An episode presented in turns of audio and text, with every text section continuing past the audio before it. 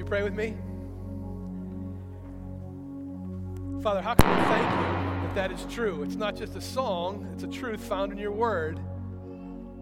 There's a place for those of us who know you as Savior, and we, you call us your children. We're going to look at that truth and some other truths this morning in your word. Would you speak to us? Father, would you would you be the one who speaks to hearts? Would your message go forth? Might you have your way with us this morning? Lord, I ask it in the name of your Son and our Savior, Jesus. Amen. Good morning. You do have sermon notes this morning, and they are this color. Apparently, there are certain of us who don't like certain colors uh, in, uh, for, for sermon notes, so that was a big topic. Do you, do you care what color you have? And I said, No, I don't care what color I have. So I hope you like the color because I didn't pick it.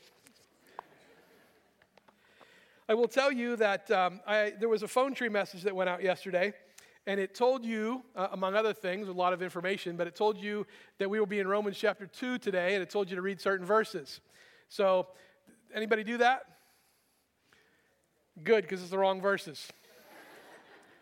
Uh, normally, I said in the first service, I would put a letter of reprimand in that person's folder who did that, but it was me, so I'm not going to do that. So I apologize for giving you Romans chapter 2. It's actually Romans chapter 12 that we're going to be in this morning. And it wasn't a typo. I was just talking, and apparently I didn't find out till this morning uh, that I said Romans 2 instead of 12. So forgive me for that, and uh, know that we will be talking about Romans chapter 12 this morning, not chapter 2. The first line on those sermon notes says that the Christian life is about change. Change. It's, it's the process. The Christian life is supposed to be a process of growth, of becoming more and more mature, more and more like Christ. And actually, for the last couple of weeks, I have read a lot of articles. I've actually seen a lot of videos about change on the internet, but maybe not the change that you're thinking about. This time of year, you can find lots of videos, lots of pictures, lots of posts about change. The change that happens between the time there is a caterpillar and a butterfly. There's lots of posts. Maybe it's just my friends, but they're, they're, they're capturing, they're, they're, they're taking these caterpillars and they're putting them in containers and they're becoming butterflies. It's pretty cool to see. I'm sure you're familiar with the process. If not, trust me, go home and just, you know, Google uh, butterfly or caterpillar to butterfly, and for like 10 hours, you'll be entertained if you want to be, because there's all kinds of videos, all kinds of uh, pictures. And, so I know you know what happens. The caterpillar kind of attaches itself to a limb, sheds its skin, and this chrysalis is formed, and it looks like nothing's happening right on the outside. But on the inside, there's this dynamic change that's taking place from a, a fat caterpillar to a, an insect that can actually fly at the end. And again, that change is, it's amazing, just like the change that happens in the life of a Christian. There, there are a couple of differences, though. One main difference in your, your sermon notes between the change that happens in a butterfly and the change that happens in a Christian is time. It takes time for change to happen in the life of a Christian. Another difference is that the, the type of change and the rate of change is unique for each Christian.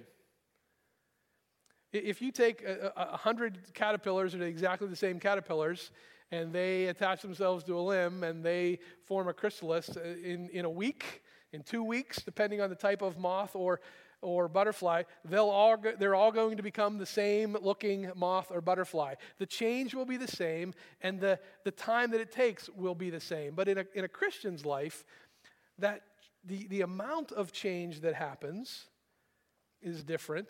The rate of change at which it happens is different. And even the type of change that happens in a person's life can be different for each individual, uh, unique believer. So, although it's exciting to see a caterpillar become a butterfly, although not that exciting after you've seen it like a dozen times, trust me. Uh, it's even more exciting to see the change that happens in the life of a Christian as they become a mature man or a mature woman of God. That process, uh, we all probably learned in uh, elementary school, maybe some of us are still learning that, is called metamorphosis, right? And, and I have a definition of that in your sermon notes. Metamorphosis is defined as a change of the form or nature of a thing or person into a completely different one by natural or supernatural means. As Christians, our nature is changed when we accept Christ. When we become a believer, at the point of salvation, our nature is changed. But in, in a very real way, our nature continues to change, it continues to grow. Again, we become more mature as this process of change happens in our lives, as we grow. And that's what we want to talk about this morning. We want to talk about growth. We want to talk about change. And again, as I said, we're going to be in Romans chapter 12 to do that. And what we're going to discover in your sermon notes is that right thinking leads to right action. Right thinking leads to right action. And then we're going to really discover how this, this process can occur in our lives. So let me just start reading in Romans. I'm just going to read the first two verses, and then I'll continue to read as, as I progress this morning. It says this Therefore, I urge you, brothers and sisters, in view of God's mercy, to offer your bodies as a living sacrifice, holy and pleasing to God. This is your true and proper worship. Do not conform to the pattern of this world, but be transformed by the renewing of your mind. Then you will be able to test and approve what God's will is his good, pleasing, and perfect will. The first word in chapter 12 is the word therefore. And it refers not just back to a, a verse or two or, or, or a chapter or two, but actually refers back to the entire 11 verses of the book of Romans. Paul has been building this case really in the book of Romans, uh, and, and he, he shares uh, the gospel message. He shares sort of the reality uh, of, of where we find ourselves as people on planet Earth. He basically says that we have all fallen short. We've all sinned. And, and, and because of that, there's this separation between us, every one of us, and God. That's what Scripture very clearly teaches. And so, and, and we have to pay, the, the, the, penalty of that sin really is that separatedness. We really are under, uh, uh, uh, we deserve punishment. Scripture says we're under wrath. And, and it also says there's nothing we can do about it. But then Paul says, But God, knowing that situation, in his great mercy, he sent his son, Jesus. He paid our penalty so that we might have life, that we might be set free, as we were singing about just a few moments ago. He paid the penalty that we might have life, we might have this abundant life, we might have a relationship with God. The separation is gone, and we can have this relationship with Him. Paul then goes on to talk about how this plan was God's plan from the beginning of time, and his plan included Jews and non Jews. And, and, he talks about how that kind of was woven throughout history. And in, in verse, sorry, in chapter 11, he just ends by praising God for his incredible mercy and, and this amazing plan of salvation that includes the whole world. And then he comes to chapter 12 and says, Therefore, so in light of that, because of this amazing truth, this amazing mercy, he says, Offer your bodies as living sacrifices. And then he goes on really to talk about how that's possible. And I want to talk about how is that possible that we can live a life as a living sacrifice to God. Paul says in verse 2 that we have to be transformed by the renewing of our mind. And then, he says, we will be able to test and approve God's will. So our thinking has to be correct. And that's really our first truth in your, in your sermon notes is that we must think rightly about God's mercy. We have to understand God's mercy. We have to understand what Paul has been talking about, really, for the first 11 chapters of Romans that we had no hope, that we were dead, it says, in our sin, and yet God made a way.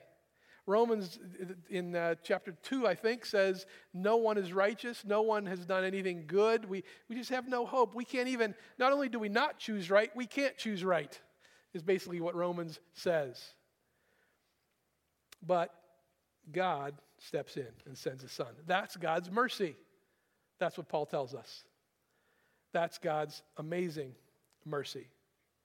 So we have to understand God's mercy in order to think right.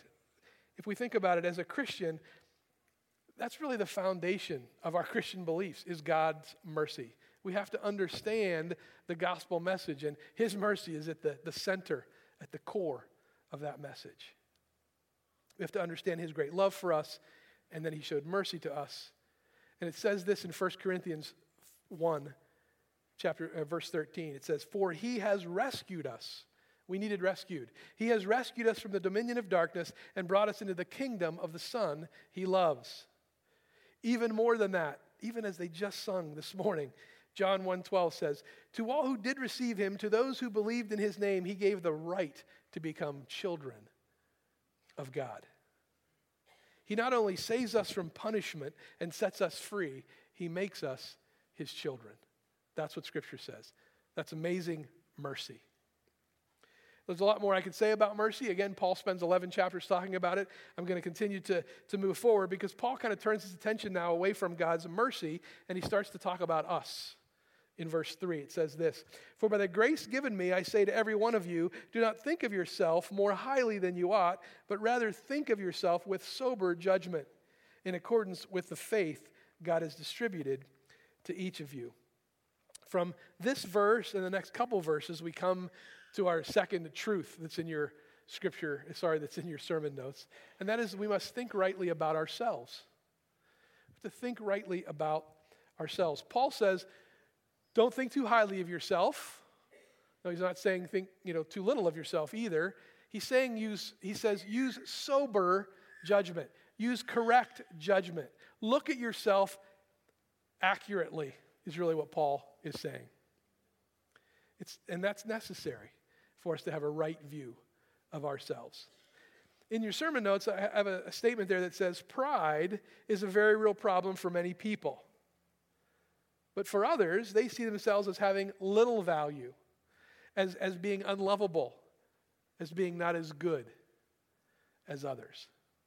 When I wrote that this week, I couldn't help but think back to the series Selfless Living in a Selfie World, and we talked about how that the world so often makes us feel inadequate, like we don't measure up like we're not valuable.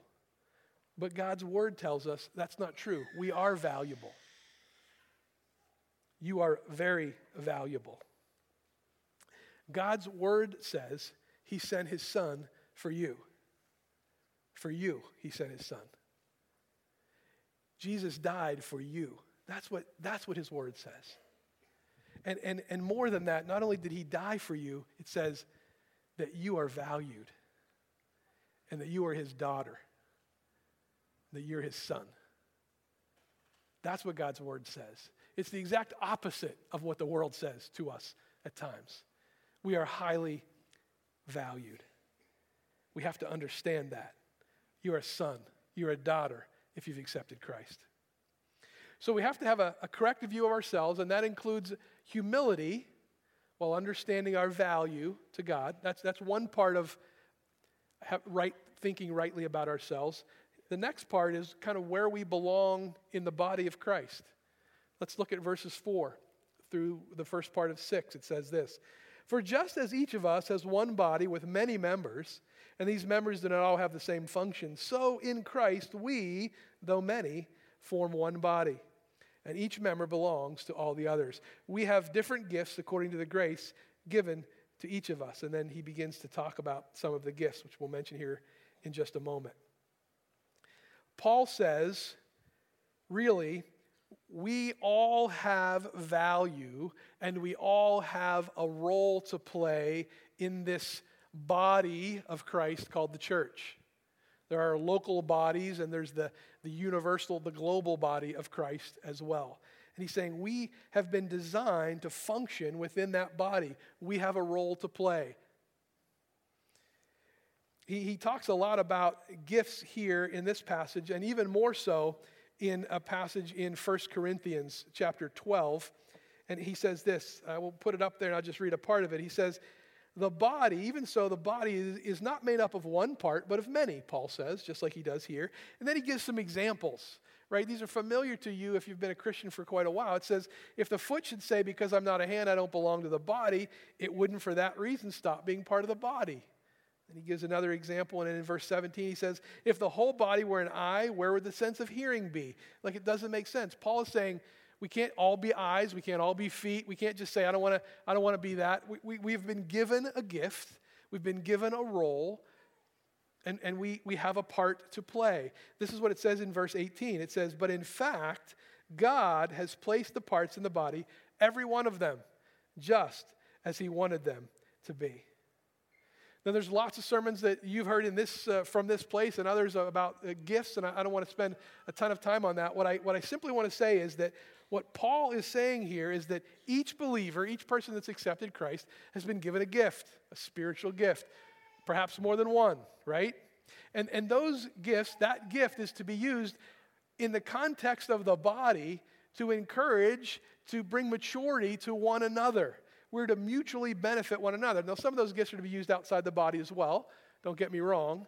But the design here is he wants, the, he wants those in Rome to understand and us to understand that we've been given a gift and we are to use it so that we can spur one another on to growth to maturity. That's one of the reasons we have gifts.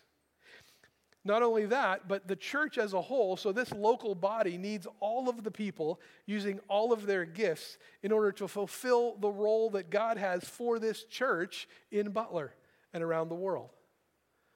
That's the design we see in Scripture. So, the second truth is that we have to think rightly about ourselves, and that means that we have to understand that we are valuable that we have been given a gift, that we have a role to play, that we're an important part of a body, that we fit into a larger part.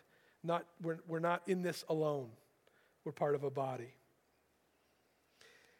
And then Paul continues. So, so what happens is he lays out this right thinking, as he's done here in these first six verses, and then he, he begins to turn his attention towards okay, so now you understand this. Now you, you this is the way you are to think. So, so then what? And, and Paul begins to say, now you're going to turn those thoughts into action, really. And, and in verses 6 through 8, I love these verses. I love this passage because it's straightforward, which is easy for me. It says this if your gift is prophesying, then prophesy. If it is teaching, then teach. If it is serving, then serve. If it is to encourage, then give encouragement. If it is, to, if it is giving, then give generously.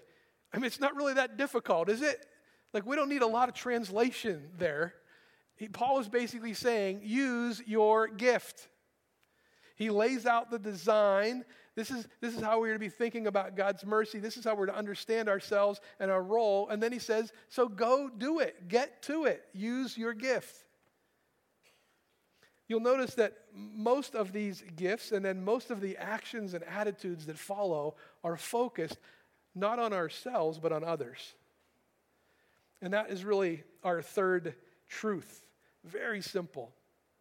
In your sermon notes, it says, We must act rightly toward others. Because Paul moves away then from this specific list of spiritual gifts and he begins to, to list out attitudes and actions specifically. In fact, at least in my Bible, the, the, the title, which isn't part of original scripture, sort of for this section, is Love in Action. And this is what verses 9 through 13 say Love must be sincere, hate what is evil Cling to what is good. Be devoted to one another in love. Honor one another above yourselves. Never be lacking in zeal, but keep your spiritual fervor serving the Lord. Be joyful in hope, patient in affliction, faithful in prayer. Share with the Lord's people who are in need. Practice hospitality. That's quite a list. That's quite a list of the things we are supposed to do. And Paul says this is what our life is supposed to look like.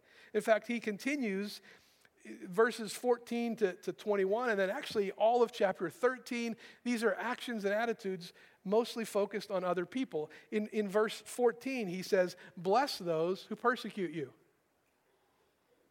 In verse 16, he says, Live in harmony with one another. And really, the message there is live in harmony with, with everyone, all of the one another's in your life.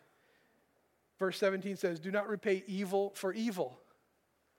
So Paul is saying this is the life we should be living. This is how we should be acting toward others. And at first glance, it can seem, uh, seem impossible. We have to remember what we've been talking about this morning and what Paul was talking about for 11 chapters, right? He's been talking about God's incredible mercy. And really, what he's saying is as we understand God's mercy, what he, as we understand what he's done for us, as we understand who we are in Christ, we're his children. As we understand that we have a gift and a role to play, then really out of, out of thankfulness, as we understand that, out of love for him, this is how we should be acting towards others. It's, it's not sort of, hey, we're, we're faking it on the outside, but inside, you know, I'm loving you on the outside, but not so much on the inside. That's not what Paul's talking about. He's saying these actions should be genuine. So you may be here this morning and you may be looking at this list of things in verse 9 and, and following, and you might say, you know, I, I, I'm, I'm falling short in some of those areas. In fact, you, you may look at that list and say, listen, I've fallen short in several of these areas today, and it, it's just 1130, right? I understand that. So, so the question is, how is it possible to live this way? We have to remember what we've been talking about this morning change.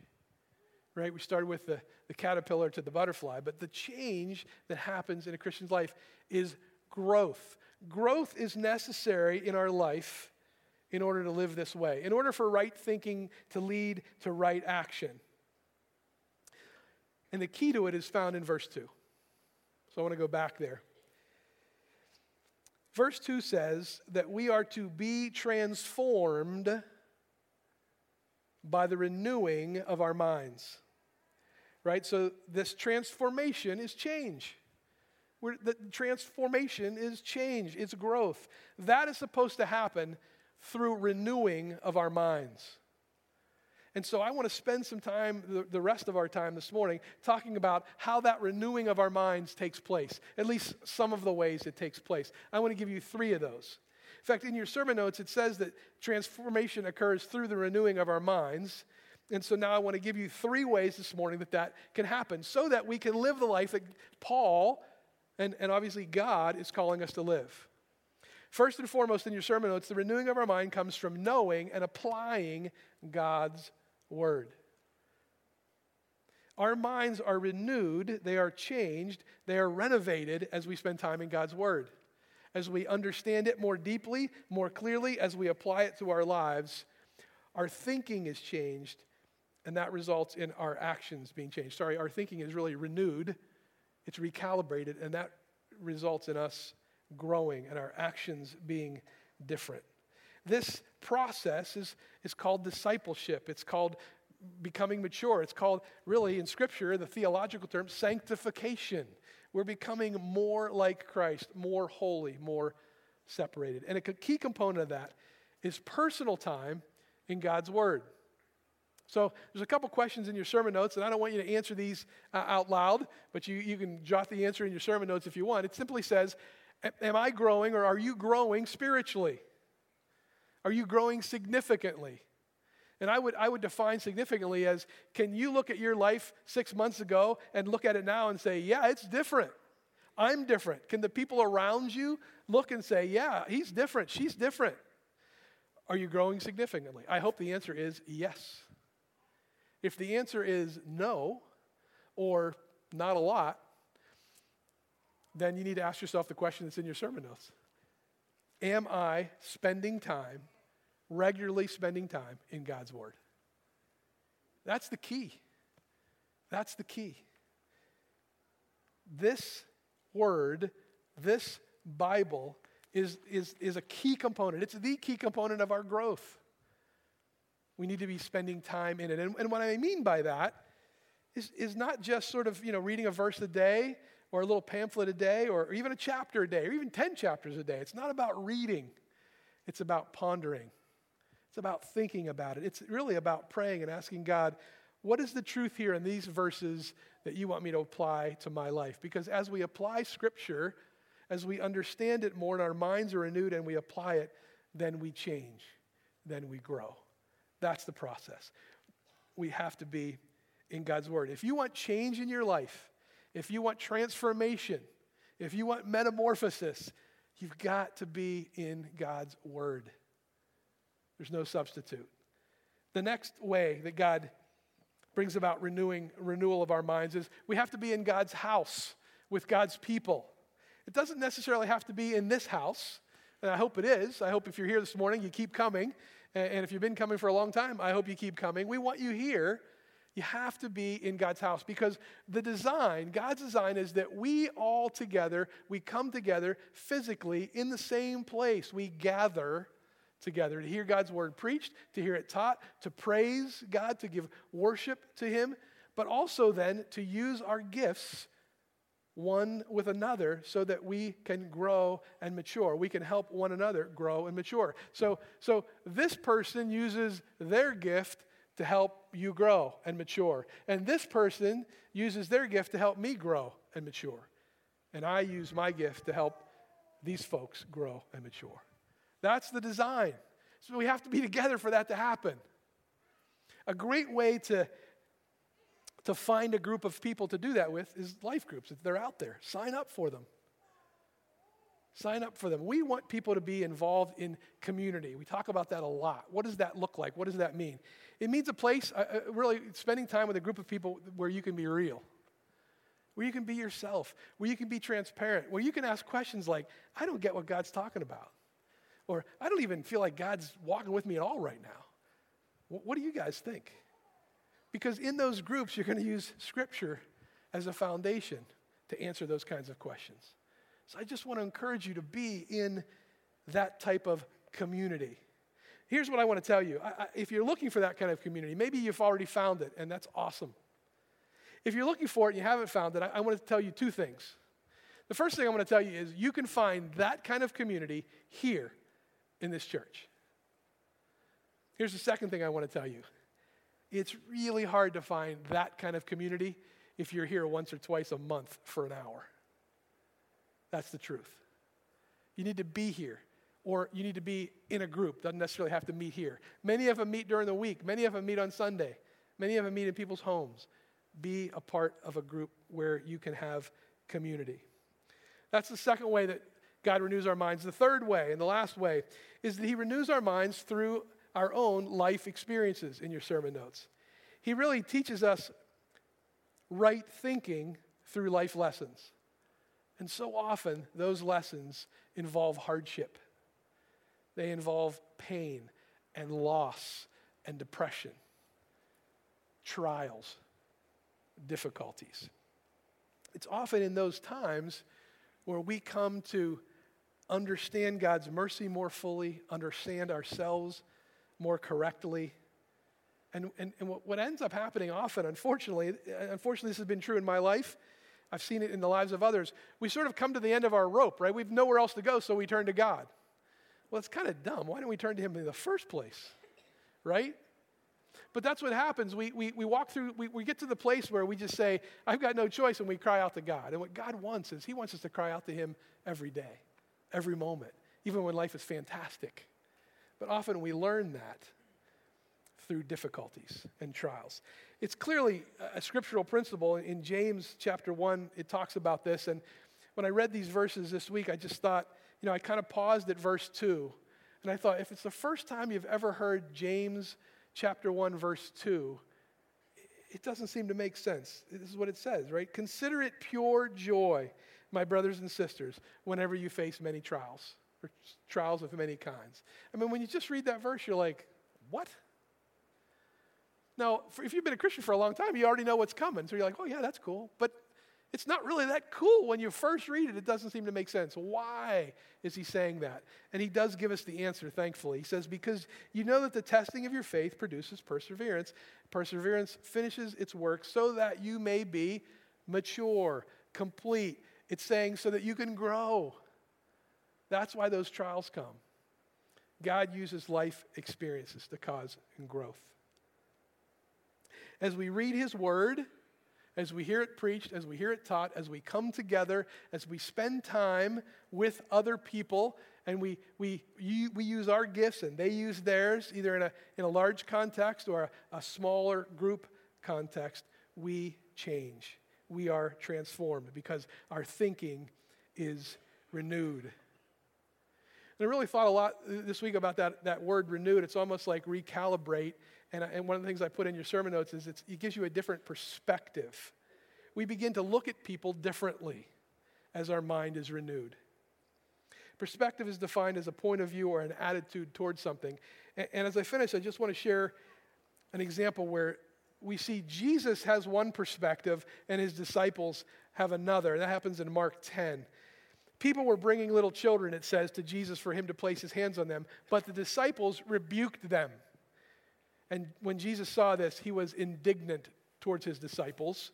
He said, Let the little children come to me. And then he says a few things. And in verse 16, he says, And he took the children in his arms. He, he placed his hands on them and he blessed them. The disciples see the children and the parents as a nuisance, as a problem. And, and I think probably they looked at them as, You are stopping us and Jesus from doing what's really important.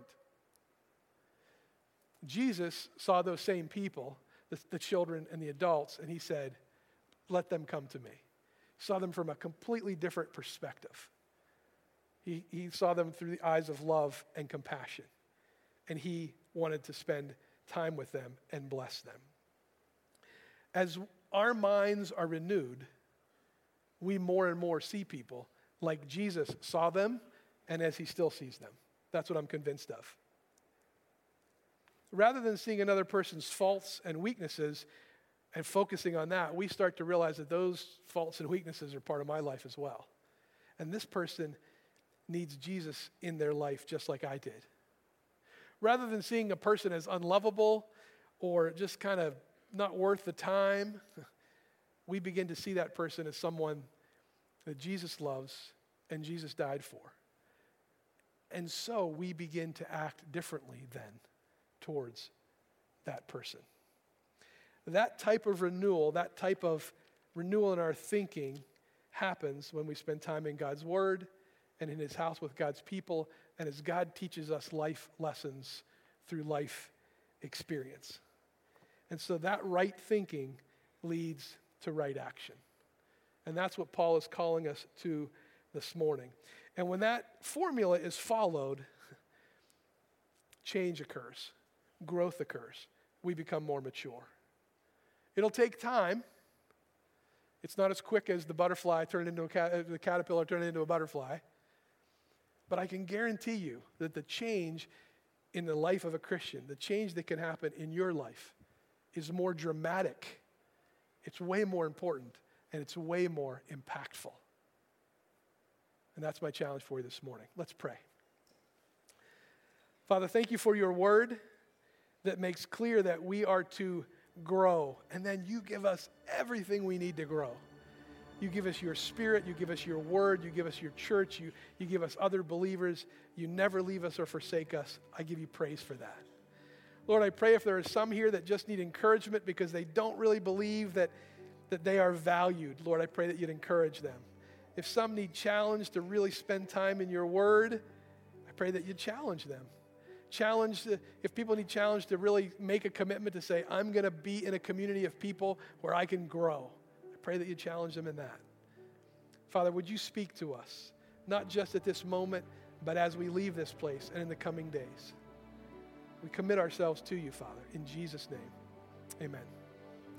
I want to let you know that in 10 minutes, that's 10 minutes, family experience will be happening in Kid Stuff Theater. So please don't miss that. I also want to let you know that next week, Denny will be back.